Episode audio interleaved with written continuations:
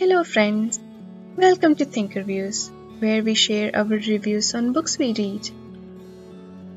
Exploring the various adaptations of the world of Sherlock Holmes stories by Sir Arthur Conan Doyle, we came across the book series by author Nancy Springer, who writes adventures featuring Sherlock's much younger sister Enola. We have reviewed the first two books in this series here on Thinkerview's platform, namely The Case of the Missing Marquess and The Case of the Left-Handed Lady. Continuing Enola's adventures is the third book, called The Case of the Bizarre Bouquets. I had a chance to read this book as I pursue this series, and here are my thoughts for you on behalf of Team Thinkerviews. So let's take a look at the cover page of this book. Now there are many different versions of this series which have been published with a different theme in mind. The whole series that we have been reading has been illustrated with matching graphics on front page and similar to the first two books in the series and number 3 also features a young tall and thin girl attired in old-fashioned clothes. The color theme for this one is prominently black, dark pink and fluorescent green. She is trying to climb a vertical wall in an attempt to get to the roof. This image features an incident described in the book towards the end. You can see her exposing stockinged legs, shocking for the times. Like the previous books, there are objects placed in a semicircular arch surrounding her, featuring a candy, a rat, a wig, a bush, a figure with prosthetic nose, and lastly, Enola's faithful dagger. All these are part of the adventures of the bizarre bouquets, and the reader can find references to this as the story progresses. Not a standout cover page this, for casual browsers, but a fitting one in the scheme of things for the fans of the series. So let's take a look at the story now. The previous adventure came very close to threatening Enola's life and scared her somewhat. As a result, she tried to contact her mother but was disappointed again. At the start of this book, we meet her in her slightly depressed, sulking mood as she has shut herself indoors for days in her lodgings in the not so salubrious East End of London. She has also had to let go her charity work at night disguised as a nun, as her brothers now know about this disguise and are looking for her. She comes out of this abject mood when she reads a piece of shocking news. Dr. Watson has disappeared. Enola is fond of the kind doctor and decides to visit his wife and help in finding him. To escape Sherlock's notice, she settles on a disguise she has not used before, that of a beautiful girl, and opposite of her hook-nosed, sallow, plain-profiled self. She visits an interesting shop called Chanticleer's to obtain makeup and wig. She also obtains false identity cards for Miss Viola Eversole. When lovely Viola comes knocking on the Watsons' door, Mrs. Mary Watson is all amiability and welcoming. The two get talking and Enola gets the background information she needs.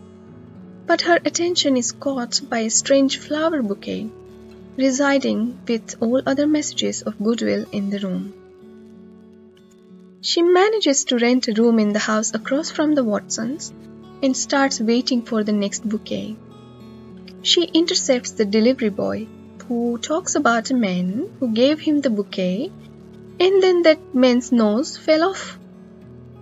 A strange coincidence puts Enola on the scent of this man during her next visit to Chanticleer's.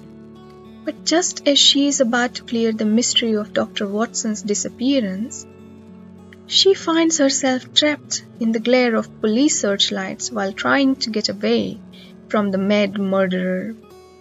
She literally comes crashing down through a glass ceiling. Will she survive this adventure? Will she ever reunite with the family she so deeply craves? Now, what did we think about the book? Like the previous books, author Nancy Springer continues to give us rhyming titles in the fashion more suited to the Victorian era adventures. It is also a clue that the book prominently features flowers and the language of flowers that we have seen Enola and her mother using for communication through the previous stories. There is also the fact that the language of flowers was predominantly considered a female domain. Enola mentions at one point in book how every other woman in England could have been counted a botanist. So it also fits in with the female oriented narrative of the Enola Holmes series that the author shows us the daily injustices of Victorian times when it comes to women. The theme is supported by the characters of Mrs. Skippersalt, aka Pertelote. There are references here to works of Chaucer in how characters are named which literature lovers might find enjoying. But the author also makes a point of what a strong, capable woman Mrs. Skippersalt is running a business of her own. She does have her weaknesses, but they are more generated from guilt than self promotion. Enola's visits to this shop are also the reminders of what the keepsakes of almost 100 years ago looked like, In the strangeness of the things in which us humans find amusement. The start of the book shows us Enola as any other teenage girl would be hurt, lonely, sulking. But once she is in action, these instances of melodramatic pining are less.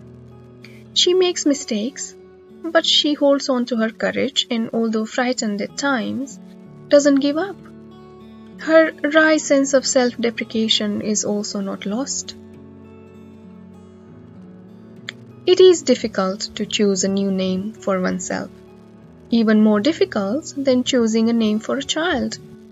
For one is confusingly intimate with oneself, whereas one is barely acquainted with a baby upon its arrival. Like the previous books, the author continues to deglamorize the life in London and keeps showing how bad it was for the large populace in terms of lack of cleanliness, continuous smell and smoke in the air, infested with vermin. London, world's largest metropolis, was also the world's worst governed. London was disorganized into more than 200 boroughs, each with its own record keeper, tax collector, constables, etc. Holywell Street meandered along the edge of London's most dense, clotted rookery tottering houses shouldering one another, each containing a swarming nest of poverty stricken inhabitants. Spaces, no, indeed, tunnels for the upper stories closed together overhead. Passageways no wider than gutters separated these buildings from one another, unlighted and no cleaner than gutters either, with rats abounding, as well as lower forms of human life. Life here could be full of horrors, and the author keeps up that quotient in the story as she features a baby whose face was eaten by rats. Imagine growing up like that and what it would do to the mental balance of such person. But it also shows the strength of character for Enola, someone who has grown up in countryside to come face to face with such horrors and not lose the desire to help them. Her deducive powers are also on display, though not only deciphering the numeric ciphers from her family, but also understanding the language of flowers and trying to picturize the person who would send such bouquets. The bizarre bouquet containing hawthorn, poppies, convolvulus, and asparagus greens had come from someone who was too odd to belong to any organization.